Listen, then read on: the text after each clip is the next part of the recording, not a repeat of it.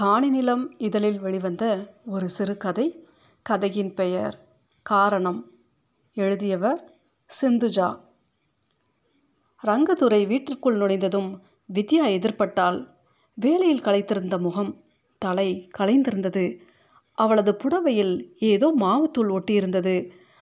அவனை பார்த்ததும் அவன் முகத்தில் படிந்திருந்த உற்சாகத்தை அலட்சியம் செய்தபடி அவள் சமையலறையை நோக்கி சென்றது போல அவனுக்கு தோன்றிற்று. அந்த ஒரு செயலிலேயே அவன் மனதில் இருந்த குதூகலம் அடிந்து விட்டது இருந்தாலும் நம்பிக்கையை விடாமல் அவன் அவள் பின்னால் சென்றான். வித்யா மூணு நாள் லீவ் வருதில்ல என்றான் அவன். ஆமாம் அதுக்கு என்ன இப்போ? வார்த்தைகள் குரலில் வெளிப்படுத்திய விஷம் அவனை தாக்கிற்று. கார் எடுத்துக்கிட்டு எங்கேயாவது வெளியூருக்கு போயிட்டு வரலாமா? அவள் அவனை திரும்பி பார்த்து புன்னகை செய்தாள். ஏளனம் ததும்பிய புன்னகை.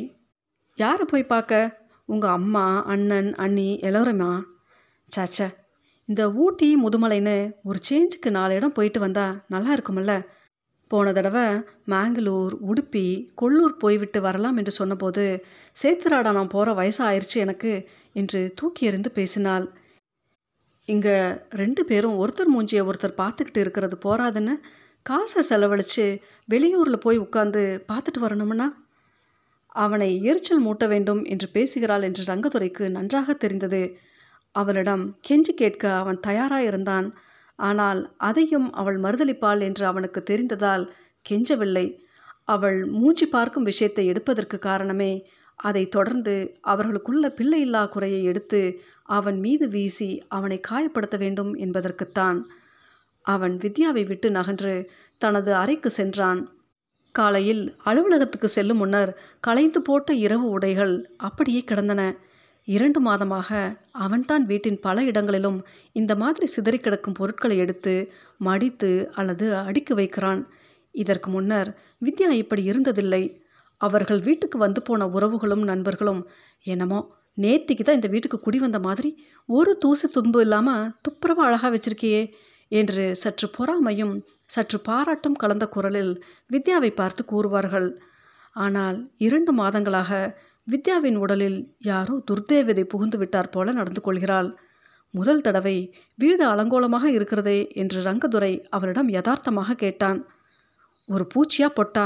கீழே விழுந்து கிடக்கிறத ஆடி ஓடி மிதிச்சு போடுறதுக்கு? இல்லை உடச்சி துவைச்சு துவம்சம் பண்ணிடுமோன்னு பயந்து எடுத்து வைக்கிறதுக்கு? என்றால் வித்யா அவனை நேரடியாக பார்க்காமல். ரங்கதுரை அந்த பேச்சை கேட்டு திடுக்கிட்டான். என்ன அர்த்தம் இல்லாமல் உளற? நான் என்ன கேட்குறேன் நீ என்ன பதில் சொல்கிற என்று சற்று கோபத்துடன் கேட்டான். வித்யா பதில் எதுவும் அளிக்காமல் அவனை பார்த்துவிட்டு மாடியில் கொடியில் உலர்வதற்கு போட்டிருந்த துணிகளை எடுத்து வர சென்றாள்.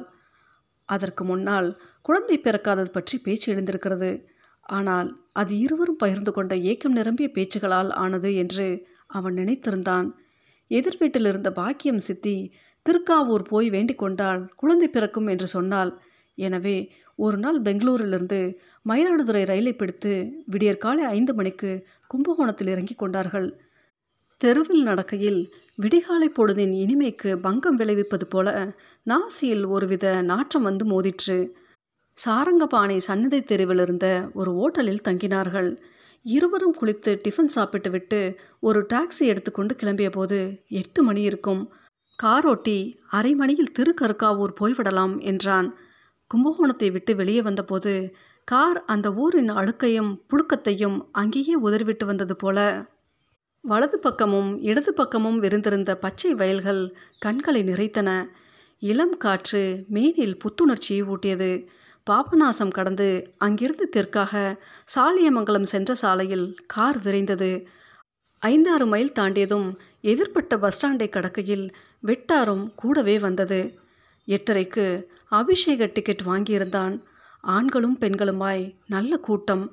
திரை விலகி அம்மனுக்கு அர்ச்சகர் கற்பூர ஆராத்தி காட்டினார். நெற்றியில் வெளேரென்று விபூதியும் உடலில் வேஷ்டியும் சால்வையும் அணிந்த ஒரு வயதானவர் ஹே சங்கர என்று உரத்த குரலில் பாடினார். அர்ச்சகர் அவர்கள் ஊருக்கு போன பின் நாற்பத்தெட்டு நாட்கள் விரதம் இருக்க வேண்டும் என்று சொன்னார். வித்யா இருந்தால் ஒரு நாள் அவர்கள் இருவரையும் பார்க்க வந்த அவனது பெரியம்மா வருஷா வருஷம் குலதெய்வத்தை போய் தரிசனம் பண்ணி அபிஷேகமெல்லாம் செய்கிறல்ல என்று கேட்டாள். ரங்கதுரை மனைவியை பார்த்தான். கல்யாணம் புதுசில் போனோம் என்றாள் வித்யா. வருஷா வருஷம் போகணும் கண்ணு. இல்லாட்டா அது தெய்வ குத்தம் ஆயிரும்ல. சீக்கிரம் குழந்தை பிறக்கணும்னு வேண்டிக்கிட்டு போயிட்டு வந்துருங்க என்றாள் பெரியம்மா. அவர்கள் ஒரு சனிக்கிழமை காரை எடுத்துக்கொண்டு சேலம் பக்கத்தில் இருந்த அவர்களின் குலதெய்வ கோயிலுக்கு சென்றார்கள். அர்ச்சனை அபிஷேகம் எல்லாம் முடித்துவிட்டு ஞாயிறு மாலை ஊருக்கு திரும்பினார்கள். ஆனால் இவற்றுக்கு பின்னும் எது நடக்க வேண்டுமோ அது நடக்கவில்லை. வருடந்தோறும் பூஜை செய்வது குறிப்பிட்ட மாதங்களில் விரதம் இருப்பது என்று நம்பிக்கையோடு சேர்ந்து செய்திருக்கிறார்கள். ஆனால் இப்போது திடீரென்று வித்யா இம்மாதிரி வித்தியாசமாக நடந்து கொள்வதற்கு காரணம் என்ன என்று தெரியாமல் ரங்கதுரை திண்டாடினான். படுக்கை அறையில் கிடந்த துணிகளை எடுத்து வாஷிங் மிஷினில் போட்டான். படுக்கையை சரி செய்தான். பாத்ரூமுக்குள் போய் முகம் கழுவி தலைவாரி கொண்டு உடைகளை மாற்றி வெளியே வந்தான். ஹாலில் உட்கார்ந்து டிவியை போட்டான். போட்ட தமிழ் சேனலில் வழக்கம் போல வில்லன் குடும்பத்தில் உள்ள மற்றவர்களை அடித்து கொன்று விடுவேன் சாக அடித்து விடுவேன் என்று இரண்டும் ஒரே அர்த்தம் கொடுப்பவைதான் என்று ஜனங்களுக்கு தெரியாது என்று நினைத்தவன் போல சூளுரைத்து கொண்டிருந்தான். ரங்கதுரை டிவியை அணைத்து விட்டான். அப்போது சமையல் அறையிலிருந்து முகத்தை புடவை தலைப்பால் துடைத்து கொண்டு வித்யா அவன் அருகே வந்தாள். எனக்கு இங்கேயே இருந்தால் பைத்தியம் பிடிச்சிரும் போல இருக்கு என்றாள். அதுக்கு தான் நான் வெளியில் போயிட்டு வரலாம்னு. அவள் அவனை முடிக்க விடவில்லை. நான் தற்காலிக நிம்மதியை பற்றி பேசவில்லை என்றாள் ஆங்கிலத்தில். அவன் கலவரத்துடன் அவளை பார்த்தான். எனக்கு நிரந்தர தீர்வு வேண்டும். இனிமேல் என்னால் உங்களோடு நிற்க முடியாது என்றாள். அவன் எழுந்து அவள் கைகளை பற்றி கொண்டான். வித்யா என்ன சொல்கிற நான் ஏதாவது தப்பு செஞ்சேனா? உன் மனசு நோகிறபடி ஏதாவது தப்பாக பேசிட்டனா? திடீர்னு நீ ஏன் இப்படி பேசுகிற என்று ரங்கதுரை சற்று தடமாற்றத்துடன் கேட்டான். அவள் அவனிடமிருந்து தன் கைகளை விடுவித்து கொண்டாள். நான் ரொம்பவே யோசிச்சு பார்த்துட்டேன். நமக்கு கல்யாணமாகி பத்து வருஷமாச்சு. நானும் காலையில் தினமும் ஆஃபீஸ்க்கு பறந்தடிச்சு போயிட்டு சாயங்காலம் எல்லா சக்தியும் கைவிட்டு போயிட்ட மாதிரி திரும்புகிறேன் நீங்களும் இதே தான் செய்கிறீங்க ரெண்டு பேரும் மிஷின் மாதிரி ஆயிட்டோம். அப்படியே நாம் ரெண்டு பேரும் சிரிச்ச மூஞ்சியாக நடமாடினா அது வந்து பார்த்துட்டு போகிற ஜனங்க முன்னாடி தான் தனியாக இருக்கிறப்போ முக்காவாசி நேரம் அப்படித்தான் இருக்கும். ரெண்டு தீவு மாதிரி தனித்தனியாக இருக்கும். மனசு என்னமோ நினச்சிக்கிட்டு இருக்கும். வாய் ஏதோ பேசிக்கிட்டே இருக்கும். இந்த மாதிரி நாம் இருக்கிறது தப்புன்னு தெரியுது. அப்போ ஒரு மாதிரி குற்ற உணர்ச்சி மனசு பிச்சு கிழிக்குது. இந்த ரணவேதனை தாழ முடியல. அதனால தான் நாம் பிரிஞ்சிடணும்னு நான் தீர்மானம் பண்ணிட்டேன் என்றாள் வித்யா. தொடர்ந்து ஒரு குழந்தை பிறந்திருந்தா வேறு விதமாக இருந்திருக்குமோ என்னமோ தெரியாது. ஆனால் நம்ம அந்தரங்க வாழ்க்கையே ஒரு பிரச்சனையாக தான் இருக்குது இனிமே குழந்தை பிறக்குமான்னு சந்தேகமாக இருக்குது ஆனால் நாம் இனிமே இங்கே இருக்க முடியாதுன்னு தீர்மானித்ததுக்கு இது மாத்திரம் காரணம் இல்லை. அதனால் அதை போட்டு மனசை குழப்பிக்க வேணாம் என்றாள். ரங்கதுரைக்கு இதெல்லாம் கேட்ட பிறகு அவளுடன் பேச வேண்டும் என்று தோன்றவில்லை. அவள் பேசும் தோரணையை பார்த்தால் பல தினங்கள் ஏன் பல வாரங்கள் யோசித்து ஒத்திகை பார்த்திருப்பாள் போலத்தான் தோன்றுகிறது. வேறு யாருடனாவது போய் வாழ விரும்புகிறாளா? ஒருவருக்கொருவர் பேசி அறிந்து கொண்டு முடிவெடுக்க வேண்டிய விஷயம் போல அவள் இதை கருதவில்லையே. அவன் அதற்கு தகுதியானவன் இல்லை என்று நினைத்து விட்டாளா? இது மாத்திரம் காரணம் இல்லையே என்கிறாளே அதற்கு என்ன அர்த்தம்? அவனுக்கு கோபம் ஏற்பட்டது. You want a divorce then you are not getting it என்று அவளிடமிருந்து விலகி தன் அறைக்குள் சென்றான். வித்யா ரங்கதுரையிடமிருந்து பிரிந்து சென்று ஒரு மாதம் இருக்கும். அவள் தன் பெற்றோரை நாடி சென்றாளா அல்லது வேறெங்குமா என்று அவனுக்கு தெரியவில்லை. அதை பின்பற்றி தெரிந்து கொள்ளும் விருப்பமும் அவனுக்கு இல்லாமல் இருந்தது. அவன் தனது பெற்றோர்களுக்கும் அவர்கள் மனம் புண்படக்கூடாது என்று இதை தெரிவிக்கவில்லை. அடிமனதில் கொழுவும் சுடராய் கோபம் இருந்தது. தான் ஏமாற்றப்பட்டதாகவும் அவள் தன்னை அவமதித்து விட்டதாகவும் கொதிப்பதிலிருந்து அவனால் விடுபட முடியவில்லை. ஒரு கேள்வி மட்டும் அவனை கொத்திக்கொண்டே இருந்தது. இது மாத்திரம் காரணமில்லை என்று அவள் ஏன் சொன்னாள் ஒரு நாள் மாலை அவன் வீட்டில் இருந்தபோது கைபேசி ஒழித்தது யாரென்று பார்த்தான். திரு அவனது ஆறுயிர் நண்பன். டேய் திரு எப்படிடா இருக்க? எங்கேருந்து பேசுகிற துபாயை விட்டாச்சா? என்று கேட்டான் ரங்கதுரை. இரண்டு மாதத்துக்கு முன்பு திரு அவனுக்கு ஃபோன் செய்து துபாய் வேலையை விட்டுவிடப் போவதாகவும் இந்தியாவுக்கு வந்து செட்டில் ஆகப் போவதாகவும் சொன்னான். ஆமாம் விட்டாச்சு. இப்போ மெட்ராஸ்லேருந்து தான் பேசுகிறேன் நாளைக்கு அங்கே வரேன். அதுக்கு தான் ஃபோன் பண்ணினேன் என்றான் திரு. நான் ஸ்டேஷனுக்கு வரேன். நீ எதில் வர? இல்லை நீ எங்கேயும் வர வேண்டாம். ஒரு புது கம்பெனியில் அங்கே வந்து ஜாயின் பண்ணுறேன் அவங்க காரில் தான் வரேன். நீ வீட்டு அட்ரஸ் மாத்திரம் மெசேஜ் பண்ணிவிடு நாளைக்கு சனிக்கிழமை லீவு தானே உனக்கு? நேர வீட்டுக்கே பன்னெண்டு மணி வாக்கில் வந்துடலாம்னு நினைக்கிறேன். நேர பேசுவோமா? என்றான் திரு. சரி வா வா என்று ஃபோனை அணைத்தான் ரங்கதுரை. அவன் மனம் திருவின் நினைவில் மகிழ்ச்சியில் அலைந்தது. அவர்கள் நட்பில் இறுக்கமான பாசத்தின் பிடியில் இருந்தவர்கள் திருவும் அவனும் ஒரே வயதுக்காரர்கள். அதனால் ஆரம்ப பள்ளியில் ஆரம்பித்து கல்லூரி படிப்பு முடியும் வரை சேர்ந்தே படித்தார்கள். இந்தியாவில் இருந்தவரை வேலை செய்யும் பொழுதும் பெங்களூருலேயே இருந்தார்கள். திருவுக்கு புதுடெல்லியில் மேலும் சிறந்த வேலை கிடைத்த போது கூட அவன் ஒப்புக்கொள்ளாமல் பெங்களூரில் தான் இருந்தான். ஆனால் துபாயில் மிக அதிக சம்பளம் கிடைத்தபோது அவனுக்கு குடும்பத்தில் தங்கைக்கு திருமணம் செய்வது போன்ற கடமைகள் இருந்ததால் அதை ஒப்புக்கொண்டு சென்றான். அதனால் இருவரும் பிரிய வேண்டியதாயிற்று. அப்போதுதான் திருவை கடைசியாக பார்த்தது. ஆனால் அடிக்கடி ஃபோன் செய்து தொடர்பில் இருந்தான். தனியே உழலும் அவனுக்கு திருவின் வருகை உவகையை தந்தது. வித்யா பிரிந்து சென்றதை கேள்விப்பட்டதும் திரு என்ன சொல்வான்? அவனுக்கும் வித்யாவை பற்றி தெரியும். அவள் அவனுக்கு தூரத்து சொந்தம். இப்போது வித்யாவின் செயலை கேட்டு அவன் அதிர்ச்சிக்குள்ளாவான் என்பது நிச்சயம். ஒருவேளை அவன் ரங்கதுரைக்கும் வித்யாவுக்கும் இடையே ஒரு பாலமாக இருந்து மறுநாள் சொன்ன நேரத்துக்கு திரு வந்துவிட்டான் நெடு நாட்கள் பிரிந்து சேர்ந்த நண்பர்கள் ஒருவரையொருவர் கட்டிப்பிடித்து ஆற தழுவி கொண்டார்கள். ரொம்ப எழுச்சிட்டியோடா என்றான் ரங்கா அவனை பார்த்து. நீயும் தான் வீட்டு சாப்பாடு சாப்பிட்டு நீ இப்படி இருந்தா என்னை மாதிரி வருஷக்கணக்காக வெளியில் சாப்பிட்றவன்? எப்படி இருப்பான்னு தெரிஞ்சுக்கோ என்று சிரித்தான் திரு. அவன் வந்து அரை மணி ஆயிருக்கும். இன்னைக்கு வித்யாவுக்கு லீவு தானே? இங்கே ஆளையே காணோம் என்று கேட்டான் திரு. ரங்கதுரை அவள் இப்போ எங்கே இருக்கான்னு எனக்கே தெரியாது. அவங்க அம்மா வீட்டுக்கு போயிருக்கலாம் ஆனால் எனக்கு தெரியாது. அவள் ஒரு மாதமாக இங்கே இல்லை என்றான். எனது தங்கதுரை தனக்கும் வித்யாவுக்கும் நடந்த விவாதத்தை சொன்னான். It's very bad very very bad என்றான் திரு. அவன் யாரை சொல்லுகிறான்? என்று ரங்கதுரை திகைத்தான். ஆனால் எங்கள் அம்மா போன வாரம் வித்யா வீட்டில் ரெண்டு நாள் வந்து இருந்துட்டு போனாங்களே. அங்கே அப்போ இருந்திருந்தா என்கிட்ட சொல்லியிருப்பாங்களே என்றான் திரு. ஒரு சமயம் யாராச்சும் ஃப்ரெண்டு கூட இருக்காளோ இல்லை தனியாக குடியிருக்காளோ என்னவோ என்றான் ரங்கதுரை வெறுப்புடன். ஆனால் இந்த விஷயத்தை இப்படியே விட்டால் எப்படி?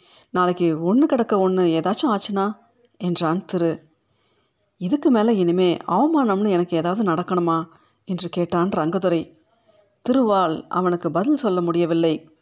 எங்கள் அப்பா அம்மா கிட்ட கூட இதை நான் சொல்லலை. வயசான காலத்தில் அவங்க எதுக்கு மனசை போட்டு உழப்பிக்கிட்டு கிடக்கணும்னு அவங்களுக்கு தெரிய வரப்ப தெரிஞ்சுக்கிட்டோம். அப்போ அவங்க வருத்தப்படுறத யாரும் தடுக்க முடியாது என்றான் ரங்கதுரை. அவன் குரலில் இருந்த வருத்தம் திருவை தாக்கிற்று. அவன் ரங்கதுரையின் கையை பிடித்துக்கொண்டு முதுகை மெல்ல தட்டி கொடுத்தான். ரங்கதுரை திருவின் தோளில் சாய்ந்து கொண்டான். மாலையில் அவர்கள் இருவரும் பிரிகேட் ரோட் பக்கம் சென்றார்கள். கலைந்து கிடக்கும் மனதுக்கு ஆறுதலாக இருக்கட்டும் என்று திருதான் வெளியே போய்விட்டு வரலாம் என்று சொன்னான். அப்போது ஏழரை மணி இருக்கும். ஏதோ பிலடெல்ஃபியாவில் திறந்து வைத்திருப்பதைப் போல வகைத்தொகை இல்லாமல் பல கடைகளிலிருந்தும் Beyonce Taylor Swift Chris Brown குரல்கள் கேட்டுக்கொண்டிருந்தன. வழக்கம் போல தலை கலைந்த இளைஞர்கள் உடை கலைந்த யுவதிகளை அணைத்து கொண்டு நடு ரோட்டில் சென்றார்கள். இதில் என்ன த்ரில் இருக்குன்னு இவங்க இப்படி அலையிறாங்கன்னு தெரியல என்றான் ரங்கதுரை. சாலை ஓரத்தில் இளைஞன் ஒருவன் ஒரு ஆங்கிலோ இந்திய பெண்ணை அணைத்தபடி நின்றான். அந்த நெருக்கத்தில் காற்று கூட உள்ளே போக முடியாதது போல இருந்தது. பார்த்தாலே வெறுப்பாக இருக்கு என்றான் திரு. ரங்கதுரை தான் வழக்கமாக செல்லும் பாருக்கு திருவை அழைத்து சென்றான். உள்ளே அப்படி ஒரு கூட்டம். இளைஞர்களும் யுவதிகளுமாக பரவி கிடந்தார்கள். சாலையை பார்த்தவாறு இருந்த ஒரு ஜன்னல் அருகே இருவரும் உட்கார்ந்து கொண்டார்கள். பேரர் வந்ததும் ரங்கதுரை இருவருக்கும் விஸ்கி ஆர்டர் செய்தான். என்ன இப்படி ஒரு கூட்டம்? என்றான் திரு புன்னகையுடன். எல்லாம் ஒரே யங்ஸ்டர்ஸ் ஒரே ஒரு வித்தியாசம் இவங்க வயசில் நம்ம பாருக்கு போகலை. ரங்கத்துறையிடமிருந்து பதில் ஒன்றும் வராததை பார்த்து திரு நண்பனை நோக்கினான். ரங்கதுரையின் பார்வை ஜன்னல் வழியே தெருவின் எதிர்ப்புறத்தில் இருந்தது. திருவும் அங்கே பார்த்தான். எதிர்சாரியில் அவளுக்கு எதிரே இருந்த பெண்ணுடன் பேசியபடி வித்யா நின்றிருந்தாள். கருப்பு நிற புடவையும் ரோஸ் நிற ரவிக்கையும் அணிந்திருந்தாள். வித்யா ரொம்ப அழைச்சிட்டா போல இருக்கே என்றான் திரு. அது காதில் விழாதது போல எதிர்சாரியையே பார்த்து கொண்டிருந்தான் ரங்கதுரை. பத்து நிமிஷம் கழிந்திருக்கும். சிநேகிதிகள் இருவரும் ஒருவருக்கொருவர் கை கொடுத்து விட்டு விடை கொண்டு எதிரெதிர் திசையில் சென்றார்கள். ரங்கதுரை பார்வையை திருப்பி திருவை நோக்கினான். நீ சொன்னது சரிதான் என்றான் திருவை பார்த்து. அதுவும் இந்த ஒரு மாசத்திலேயே அவள் இன்னும் மோசமாக இழைச்சி தான் போயிருக்கா? திரு நண்பனை பார்த்தான். அவன் கண்கள் கலங்கி இருந்தன. திரு மேஜை மீது இருந்த ரங்கதுரையின் கையை பற்றி இறுக்கிக் கொண்டான். எதுக்காகடா அவ இப்படி கஷ்டப்படணும்? என்று உடைந்த குரலில் ரங்கதுரை கேட்டான். பிறகு சமாளித்து கொண்டு அவளாகத்தானே விட்டுட்டு போனா? லெட்டர் சஃபர் என்றான் லேசான ஆங்காரத்துடன். சரி விடு இன்னொரு ரவுண்டு சொல்லட்டுமா? என்று கேட்டான் திரு. இல்லடா எனக்கு மனசே சரியில்லை. டேமிட் நான் அவளை பார்த்துருக்க கூடாதுடா. வீட்டுக்கு போகலாம் வா. வேணும்னா வீட்டில் பாட்டில் இருக்கு என்றான் ரங்கதுரை. பணத்தை கொடுத்துவிட்டு அவர்கள் வெளியே வந்தார்கள். ரங்கதுரை நண்பனின் தோல் மீது கையை போட்டுக்கொண்டு நடந்தான். திருவும் அதே மாதிரி ரங்கதுரையின் தோல் மீது கை போட்டு கொண்டான் உடல்கள் உஷ்ணமாயிருந்தன. இந்த ராத்திரியில் அவ தனியாக போயிட்டு இருக்கிறத என்ற ரங்கதுரை பேச்சை நிறுத்திவிட்டான். திரு அவன் பார்வை சென்ற வழியே நோக்கினான். சற்று தொலைவில் கருப்பு புடவையும் ரோஸ் நிற ரவிக்கியும் தெரிந்தது. அவர்கள் அருகே வந்ததும் தான் வித்யா அவர்களை கவனித்தாள். திரு அவளை பார்த்து புன்னகை செய்தான். அவள் பார்வை அவர்கள் ஒருவருக்கொருவர் தோல் மீது கைகளை போட்டிருந்ததின் மேல் இருந்தது. அவள் முகம் சுருங்கிற்று.